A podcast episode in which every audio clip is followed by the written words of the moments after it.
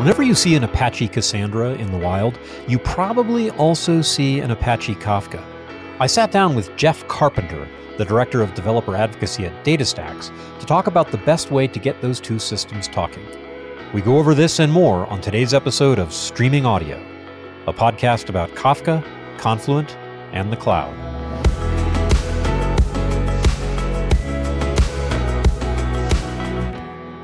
Hello and welcome back, everyone. I have with me today in the virtual studio my friend and sometime colleague, Jeff Carpenter. Jeff, welcome to Streaming Audio. Hey, Tim. Thank you. It's great to be here. Always great to talk to you. Um, now, uh, you and I are in fairly similar lines of work. Uh, you and I know that, but maybe nobody else knows that. What is it that you do? Ah, great. Uh, so I lead the developer advocate team at DataStax. So the title is uh, Director of Developer Advocacy, which uh, we, we used to be called Technical Evangelists and succeeded in getting that renamed. But we are part of that uh, developer relations world. That's our game. So we're awesome. all about developers. Yes, I love it. It's my game too. And um, that's super important work. So basically, your team are the the front line of the people who travel and speak at meetups and speak at conferences and meet with customers and things like that, and just help people be successful. In your case, with Cassandra, Apache Cassandra, and DataStax Enterprise.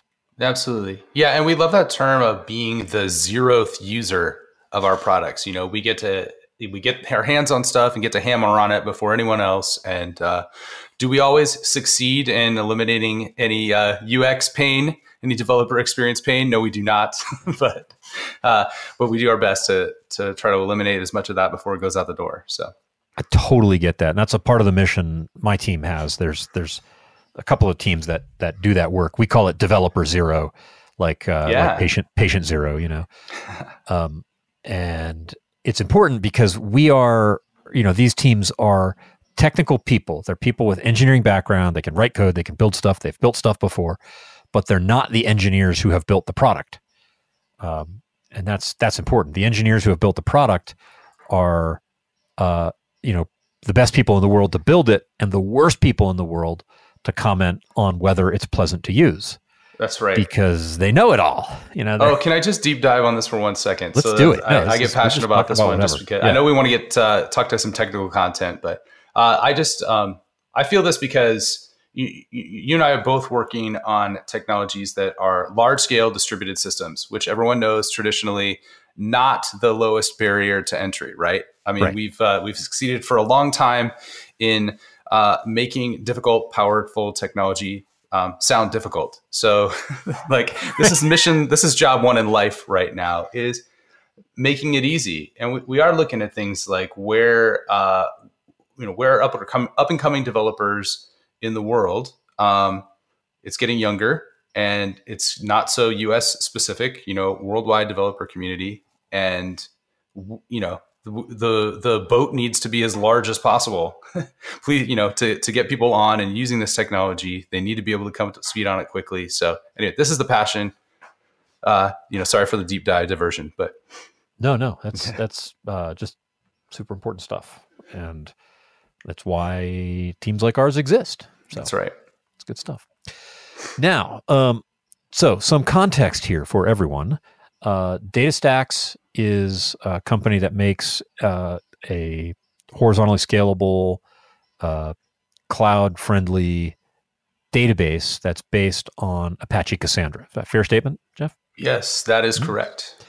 Confluent, if you're a listener to this podcast, you probably know Confluent is a company that makes an event streaming platform based on Apache Kafka. So, uh, very much cousins in terms of model and space that we occupy, if not actually siblings. You know, there's a lot of similarities between That's our right. two countries, companies, based uh, both based on an Apache open source project and um, you know scalable data infrastructure.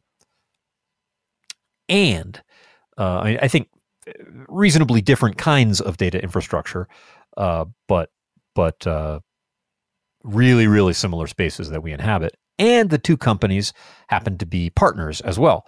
Uh, now, for most of you listening, like the details of that kind of thing are probably not super important, but we are, and uh, we have you know lots of the same types of people that we talk to and help. And like if if my team is talking to somebody or building a demo for somebody uh, very likely jeff's team is also talking to that same group of people that same group of developers and helping them with something. So there's just a tremendous amount of overlap. Oh definitely. We definitely show up in a lot of the same places. Yes. And there's been uh, reasonably lately an interesting development that kind of reflects that partnership and that um, I need to come up with a new word because the the word I, I always want to use when you know like you know we show up in the same places. The word that always comes to mind is comorbidity, which is bad. That's a medical term for like you have this disease, you probably also have this other disease. And you know, Cassandra and and Kafka aren't diseases; they're like really good things. I need a new word. Dang it! I like that. word that comes the, to mind. Well, from the standpoint of virality, I like it. Um, exactly. From the perspective yeah. of mortality, not so much. Not so much. Or like, is this is to, you know, disable you or something. No, it's not. Okay, they're good. Okay, we'll get to work on that. We need to workshop that. Let's do that after uh, the podcast. But um, yeah, so um, they uh, we show up in the same places, and people who use one often use the other, and so that brings to light the need to get data between systems. Um, maybe you know you have events streaming into Kafka and you want to store them into Cassandra, or you know streaming through Confluent Enterprise and you want to store them in DataStax Enterprise to use the the names of the commercial products. Right. Which brings up the connector. So uh, the connector. Yeah, tell me about this. Uh, so it's actually been out since December of uh, essentially forever. Yeah, yeah. So it's like a, a half internet year. time. That's years. Yeah. Uh, but yeah. it's, you know, uh, to, um, you know, all joking aside, relatively new product. So uh, DataStax Kafka connector, it plugs into the uh, Kafka Connect framework. So, uh, you know, you know, I think one of the things that's really nice about this is for, for customers that are using DataStax Enterprise, there is now, you know, an officially supported. Um, so this does work with um, the fl- various flavors of DataStax Enterprise. So that would, that would include uh, the DataStax distribution of Apache Cassandra. So that's just our packaging of the open source version uh, for which we provide support, et cetera. Uh, and then also our DataStax Enterprise distributions. So the, the basic distribution, which just has the our version of Cassandra, and DataStax Enterprise, which has the full integration with uh, Spark for analytics and our graph database that we build on top of Cassandra. So that's all in that DataStax Enterprise full version. So the connector works with all three of those distributions that we offer. Um, and you know, I don't know to what extent we you want me to kind of like rehash the whole architecture of the Kafka Connect framework. I assume that your audience is fairly familiar with it. Fairly, so I don't want to talk about it in too much detail. I mean, yeah. I, uh, many listeners probably understand it, but there are always new people, um, and so without without boring the old hands, um, let's let's talk about it a little bit. Yeah, so. sure. So, I mean, essentially, uh, it gets deployed on the various uh, worker nodes that you have in your Kafka Connect, and its responsibility is to um, subscribe to topics, to Kafka topics. Um, it could be one or more topics, and perform transformations uh, according to definitions specified in a mapping file, uh, and then it writes out from there to one or more tables in DataStax Enterprise. So um, it's you know it's not just a direct write one topic to one table. There is an end to end. You can get you know somewhat more complex in that. Uh, and you know part of the reason that that is important is not only the ability to, to kind of join data from different sources, which is one of the major selling points of Kafka, you know, as a as a streaming platform, but also uh, to be able to write out to multiple tables within DataStax Enterprise or within DataStax distributions of Cassandra is uh, because we support a denormalization that of we we advocate for that as a good data modeling principle.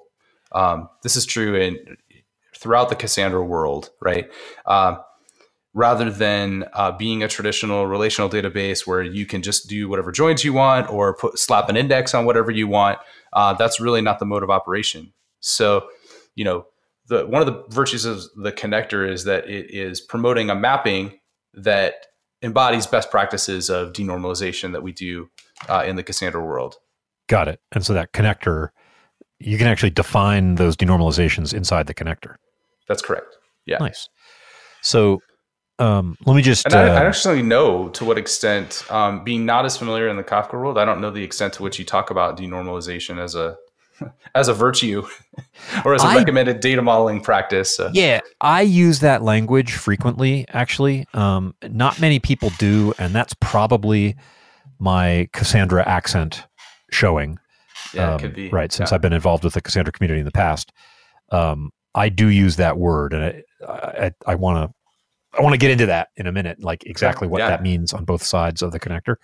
But just to re uh, repeat, to repeat what you said, or re uh, so, to summarize. That's the word. Summarize what you said about um, Connect. So Connect, you got a Kafka cluster and you have a Cassandra cluster or a DataStax cluster, and um, we'll just say Kafka and Cassandra, and you have messages in topics in Kafka and you want them to be in some other system. So Connect is this, uh, well, software. You know, it's a it's a client that you run on other hardware, and it uh, it it does that reading from the topic and writing to the external system, or it can read from an external system and write to a topic. So it's it's uh, a a conceptually very simple framework you know the devil's in the details so the complexity is all hidden inside it. But this concept- conceptually simple framework um, that lets you do those integrations without writing the integration code yourself because it's it's pretty low value code right? Connect is enormously valuable as an integration technology but you as business software developer trying to develop features for your business if you go write that integration code like that's not right. a feature that your customers right. are going no, to. I, I want to have to go instantiate a driver, and then I have to maintain connections, and do yeah. I program retries and error recovery, so, and and you know, oh, it needs to be able to scale out, and it needs to keep track of the last offset it read, and like it just no, you don't. That's not you're not about that life. So Connect is, and it has a a library, an extensive library of connectors, and a connector, just to make it brutally simple, is a jar file right? It is a it is a a, a program of the JVM um, that is written against a fairly simple API, and then you drop that connector into your Connect cluster, and then there's a REST interface by which you're able to configure. You referred to all these configurations. You throw pieces of JSON at the Connect, you know, runtime configuration interface, and that instantiates the connectors, and then they run. And you described that as what we call a sink connector, and that's S I N K uh, yes, sink correct, connector, right. reading from Kafka, writing into Cassandra. Does the connector go the other way? Can I source? Uh, not at this time. Gotcha. Um, that's uh, I don't have information uh, for you on when that might be available as a feature. Um, it's certainly uh, becoming a more feasible thing to do, given the fact that uh, Cassandra 4.0 has uh, a more fully fledged change data capture that's coming online. So you know we we are uh, tracking that. We're tracking the 4.0 release of of the open source Cassandra, and obviously incorporating that um, into our DataStax Enterprise version. So at some let's say at, at, some future point in time, I could see that being possible. Got it. Without Got it. guaranteeing anything. Current current mode of the connector is uh, sink, so it's that's it's, right. In Kafka terms, it's a consumer. It's reading from a topic, and when a message shows up in a topic, it gets it into Cassandra. And uh, there is so prior to this DataStax connector, there had been a community sourced Cassandra connector, um, but this one is, I think, in in my judgment, in everybody's judgment that I've talked to, um, it's a richer thing, right? It's it's just a more sophisticated, like a little bit Cassandra smarter way of of being a connector. Right. And not to be snobbish about it, but basically, if you think about it this way, the team that built the uh, DataStax Java driver is the team that implemented this connector. So yeah. these are the guys with the know how. I mean, they know how the driver works. They're intimately familiar with the low level details. Uh, it's, you know, it is based on, uh, you know newer. We, basically, we've uh, also recently, as of March 2019, released uh, new versions of the DataStax Java driver, which are essentially a, like a complete reworking of a number of things under the hood. So nice. you're also building on top of that that richness as well. Okay, cool. And that's yeah, th- those are the right people to do that work. I think nobody nobody has any doubts about that. right. uh, cool. So, um, all right. So, uh, sink connector reads from Kafka, writes to Cassandra, and let's talk about denormalization. You mentioned that, and, and yeah. So, yeah, in the Cassandra world, you've got it, it, folks. If you don't know Cassandra, uh, horizontally scalable database, and it it has a tabular data model, so it it and a, a SQL like uh, query language for that those tables. Right. And so it presents as something familiar from a data model perspective, but there are certain limitations it imposes upfront on right and, uh, data and without, model. Without doing like a total uh, data modeling tutorial here, the you know the key innovation of data modeling in the Cassandra world is this idea of uh, a, a, partition as a grouping of related rows. And your entire objective in creating uh, a data model in Cassandra is uh, designing a table so that you have partitions and rows within those partitions, and of course, columns within those rows. But you're trying to design that in such a way that you can uh, a read be from one partition. That's your whole goal, which really means that you're going to uh, a small, the kind of the smallest possible number of nodes within a cluster in order to service that query. Um, so that's your entire goal. So for that reason, uh, the part, the elements of what's called your partition key are key in your access pattern. You design, you're designing your primary key in Cassandra around your access pattern so that your reads will be as fast as possible. And this is how Cassandra achieves that massive scale out that allows it to still be an operational database, an OLTP database. So that's that's your objective in that data modeling. So for that reason, if you uh, have cases where you need to access your data uh, in different, let's say, use cases or different access patterns with slightly different bits of information that are your key for for looking up the data, um, that's when you're encouraged to denormalize, which is to create different tables which are organized around the different ways in which you want to look up the data. Very, very well put. So yeah, you uh, that's that's the whole. You know, we're we're we're trained in relational database world that uh, denormalizing is bad. Um, but if you the, the reality is if you want to scale out, you're gonna do it. Like it, it's you need a solution for making that happen. Denormalizing is bad when you're able to maintain the the requirements of of relational orthodoxy and and really that it that's another way of saying when you're not operating at scale when you have a single server database all of those simplifying assumptions can hold and they're good things right a, normalized schema is a good thing it's just in reality uh, for the most part it's it's not a scaled thing um, at least you know from a from a Cassandra perspective. And so Cassandra makes those changes in the data model because basically it's saying, look, you're gonna scale. Uh, the the only reason you use this database is because you need to go big, and uh, you know let's just get go all of those. Go home. Go big or go home. That's right. Let's get those data model compromises out of the way at the beginning and you get to reshape and you just describe briefly that that data modeling process where you think about how you're going to query the data when you're designing the schema. Get that done up front, um, and that way you're not disappointed later when you when you go to scale and, and all these things fall apart. So right, that's right. Yeah. And I think um, that those those concepts are getting more and more uh, to to be well accepted concepts. This the ideas of replication and that you're going to have multiple copies of your data on multiple nodes and multiple data centers. You know, these are these are concepts that Cassandra and Kafka have in common. Um, the ways, the specific details and ways in which um, they choose to implement that and some of the controls that they give you are slightly different. But at, you know, at a high level, at a 10,000 foot level, they're very similar concepts in this idea of, you know, partitioning and replication. And these are used as mechanisms to help us scale out to be able to do things effectively at scale. Exactly. And um, I, so you, you asked if I ever, you know, if in the Kafka community, if we ever talk about denormalization. And I said, yeah. I do. I, I, think it's just me, but it makes a lot of sense because we, we have a similar thing where key matters a lot. So in Kafka topics, messages are key value pairs. So picking the key, you know, which is going to correspond to some state of affairs in the business, like an order ID or a user ID or whatever, you know, picking that key uh, determines how messages in a topic get partitioned, which in turn determines what ordering guarantee I have in a topic.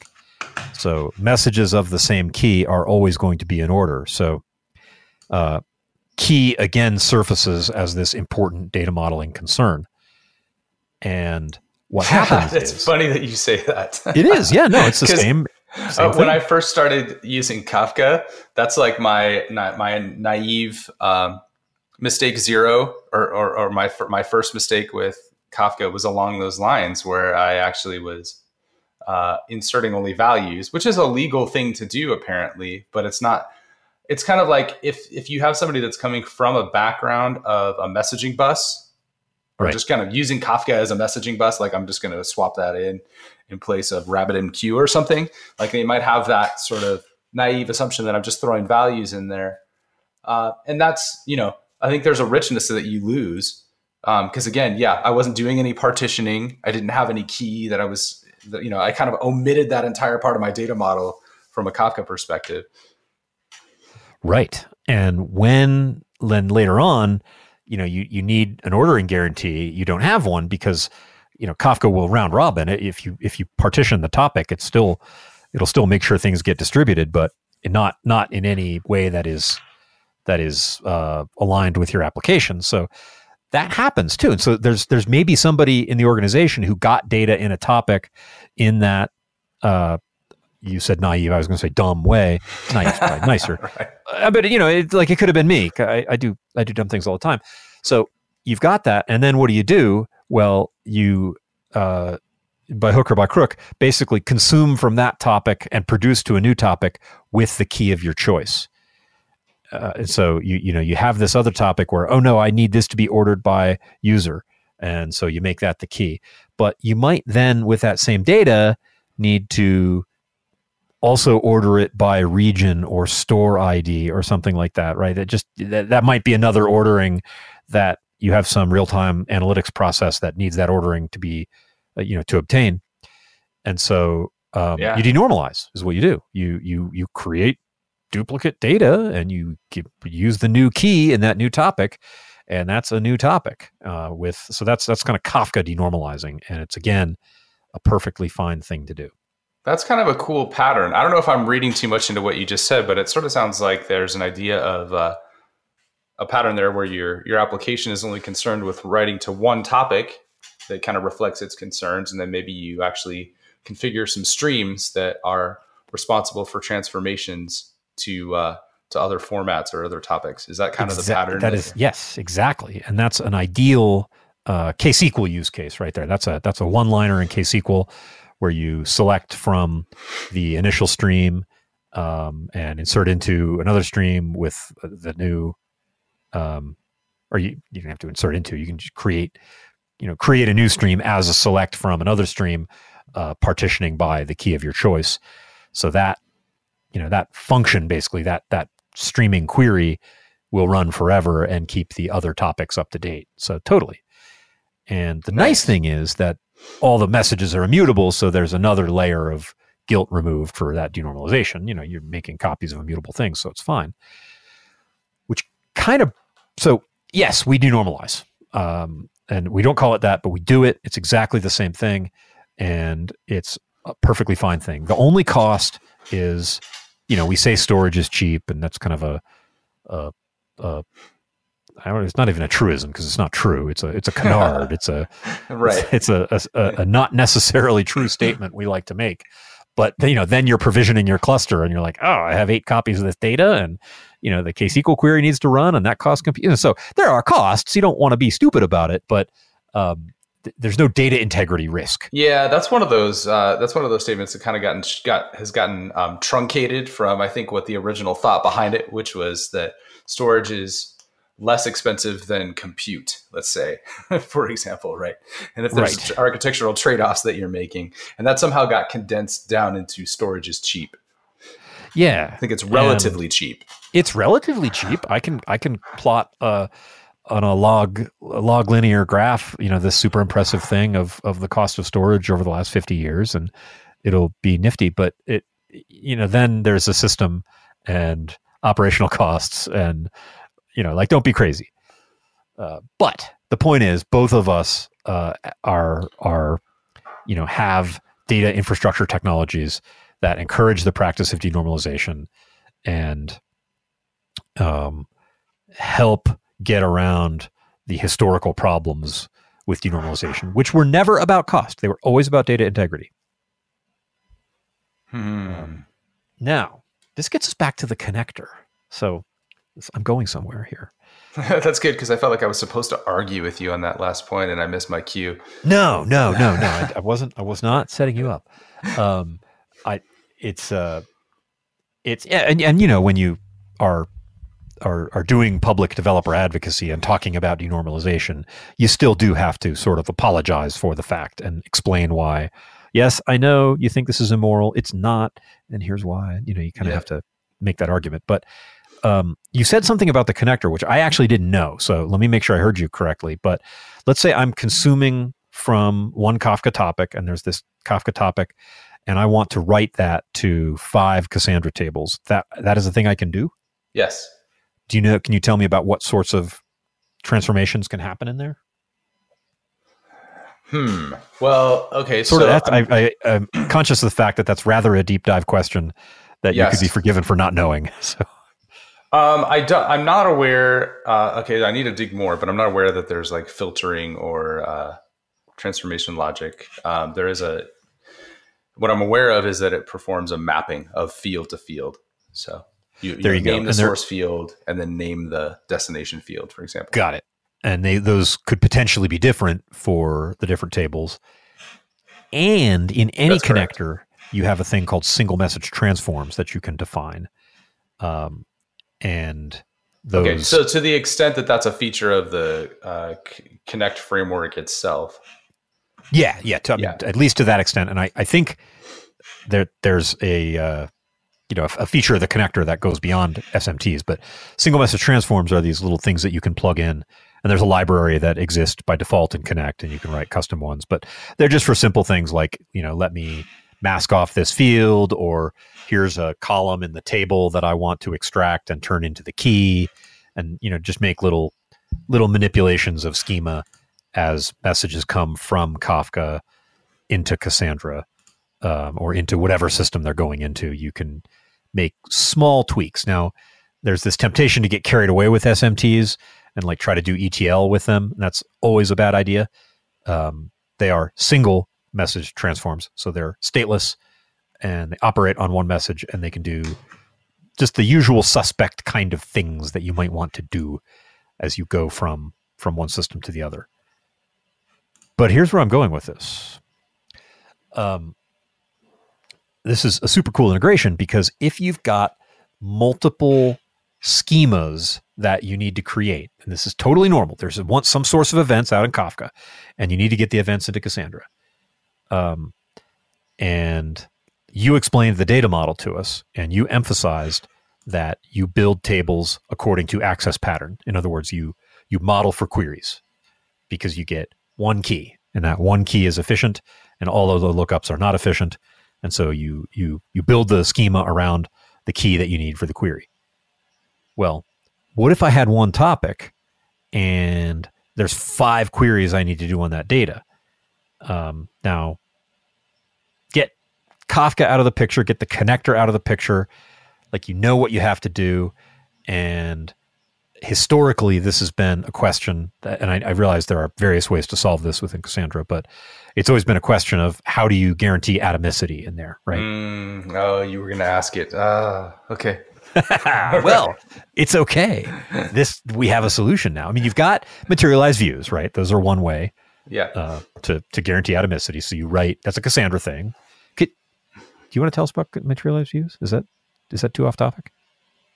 Uh, it's fine. Yeah. I mean, yeah. the basically the essentially is that Cassandra is maintaining you, you are writing to a base table from your application and then Cassandra on your behalf is maintaining uh, these materialized views, which you specify as uh, views off of a base table. And there's certain limitations um, that, you know, in, in the syntax about what you can and can't do that it's probably not worth getting into there.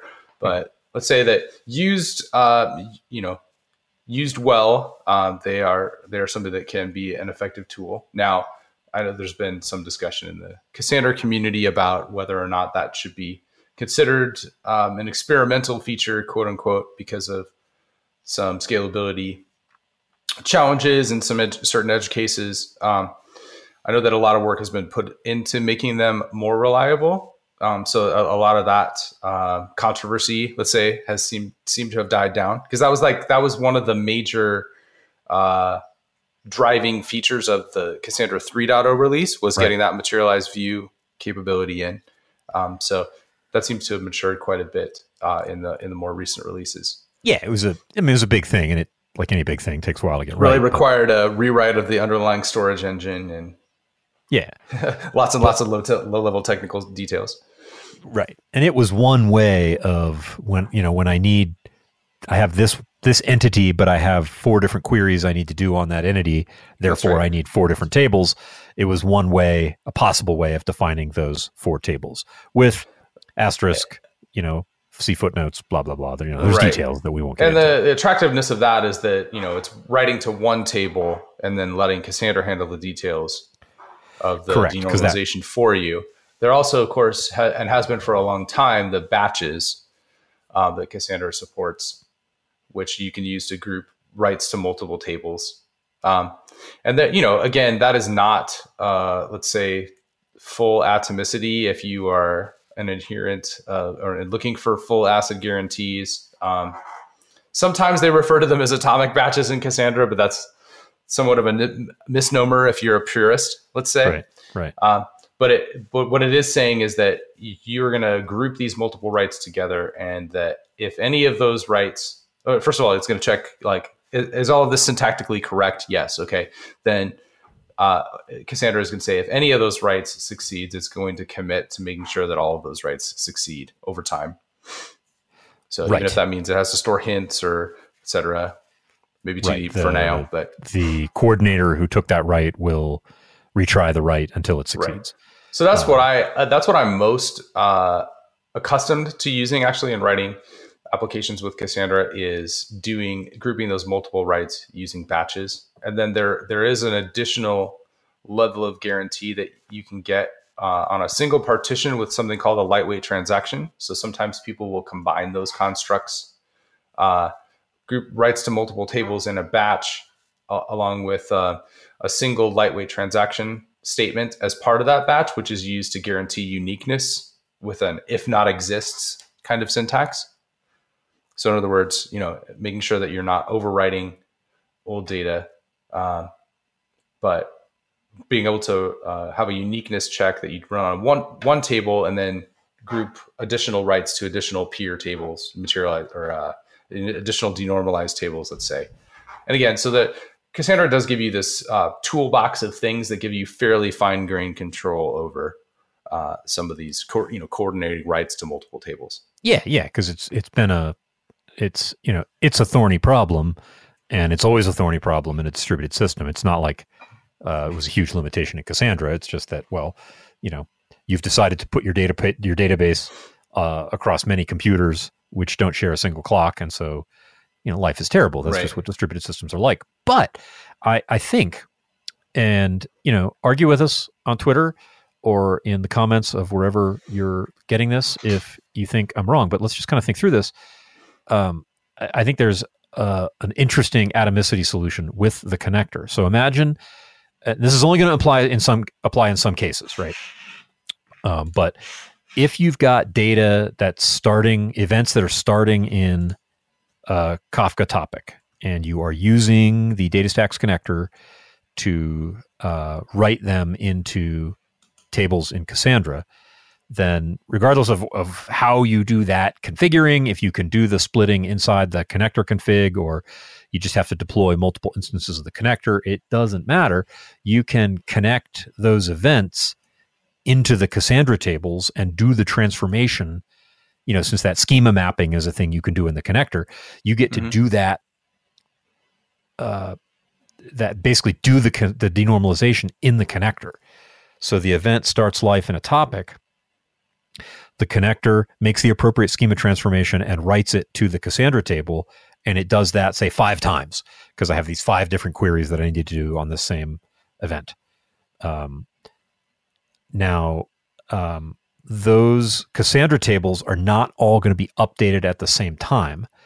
So, system wide, this is eventually consistent. Somebody has produced an event to Kafka, and then real quick, uh, but not at the same time. Those five tables get updated or inserted. Um, then, uh, right, yeah, but I like that system-wide eventual consistency. Good yeah, term. yeah, it is. It is as a system, and that's you know that's kind of where these properties I think are most interesting. We fixate on, you know, the and and it's appropriate in terms of like uh, uh, you know Cassandra's consistency model and Kafka's consistency model, you have to understand how clients and brokers and clients and nodes are interacting and everything, and that's all cool. It's a little deep divey for what most application developers need to worry about, or most architects need to worry about. As an architect, you need to think: what is the behavior of the system? You know, what is the consistency of the system? What is the atomicity of this write? And so producing a message to a Kafka topic is an atomic operation. If it works, it works. If it doesn't, it doesn't. Uh, then you have this guarantee that the DataStax connector is going to consume that message and is going to write it to those five tables. If something goes wrong, like nodes fail such that you can't meet your consistency requirements on one of those tables, that would be weird. But let's just say you're, yeah. you know, you're you're strongly consistent, and, and it happens. Um, that means that that connector that's writing to that table will just not do those writes for a little bit until the cluster is back up and it can start doing them. But it will remember its offset in the topic. So you're not going to lose any of those writes. You produced the event, and that event was produced atomically. And your five tables that previously you were worried about making sure all five of those versions got written, and what if something goes wrong and it's not atomic and all that? Well, guess it is with that connector in place there. You do have uh, system wide atomicity where you have the the guarantee eventually that each of those five denormalized versions of your entity will be written and will be queryable. So, uh, as they say on the internet, uh, prove me wrong. does, does that sound reasonable? Was, was it clear? And does it sound like it, it's true? That is an approach that works. I think that there are probably other combinations and approaches that work for different situations. You know, yeah, there's only some scenarios guarantees, but higher throughputs, or you know, th- these are the trade offs. These are the, the distributed systems trade offs that we make. Exactly. But that's a that's kind of taking a um, what I'm hoping will become a common Kafka pattern of, you know, I, I've got three things I need to write to, and, and those three things could be uh, DataStax Enterprise, and an S3 bucket and uh, in memory data grid or something, you know, whatever. I don't suppose I, I just. Right. Yeah. Multi- multiple things. tiers, of, let's say, of storage for different consumers. Yeah. Yeah. Yeah. And I'm like using, I'm using DataStax for search and the graph recommender model, but I also need it in S3 and I also need it in my in memory data grid because of reasons.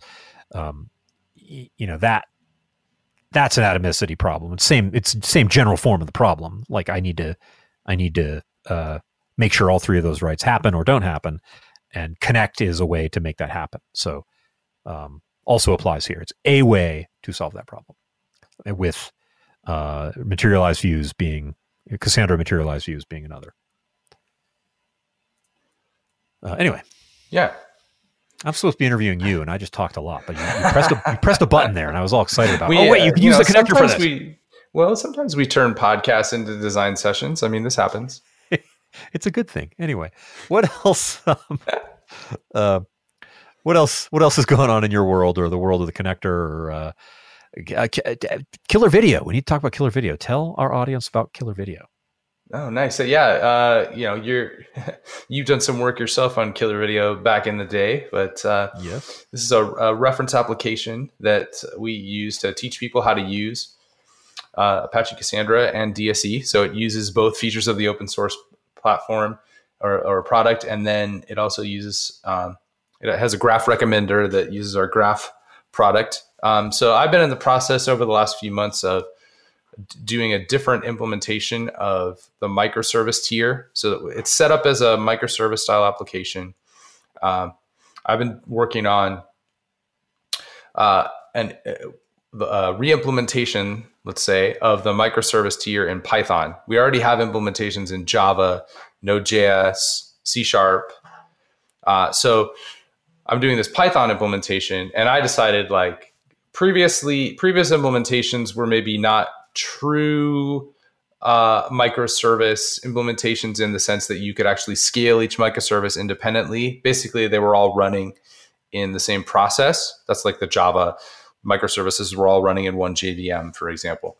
Um, so, and we've always had ambitions of breaking those things out in separate things. But I was like, okay, I want to be able to do this with the Python uh, version um, because eventually I want to actually be able to go serverless with this as well, mm. breaking up the different functions within the microservices to be serverless calls. Uh, so, you know, for that reason, I do actually have coordination and there's some uh, message passing, let's say, or message bus type capability that need to be between the different Python microservices.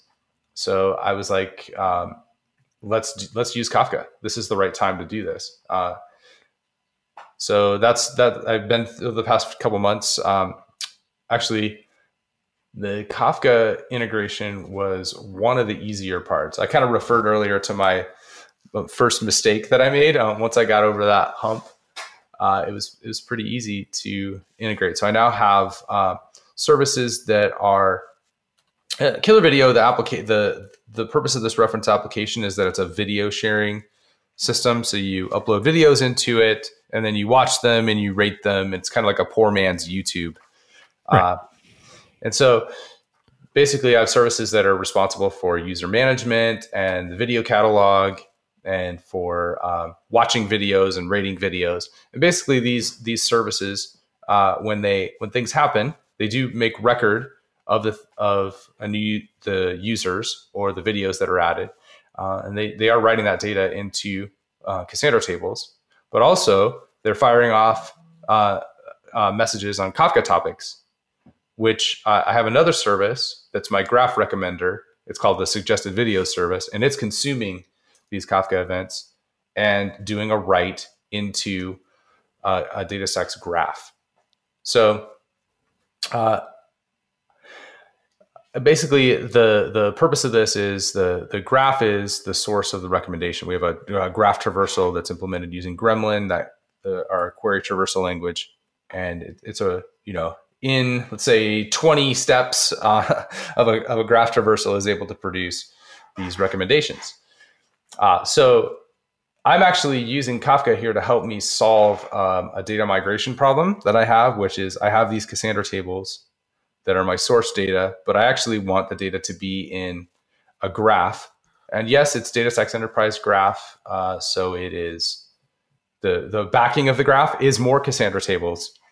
Uh, but uh, as it turns out, you know, DataStax has been doing some work on the graph products. So the next generation graph, which we announced recently at, at Accelerate, can uh, allow you to build graphs directly off of Cassandra tables. So I was like, long term, do I still have a need for the Kafka integration? I think I do because I have some other stuff I want to do from an analytics perspective um, to get the data into into that Kafka world so that I can do some streaming analytics based on based on the that event data that I have already. So if that makes sense.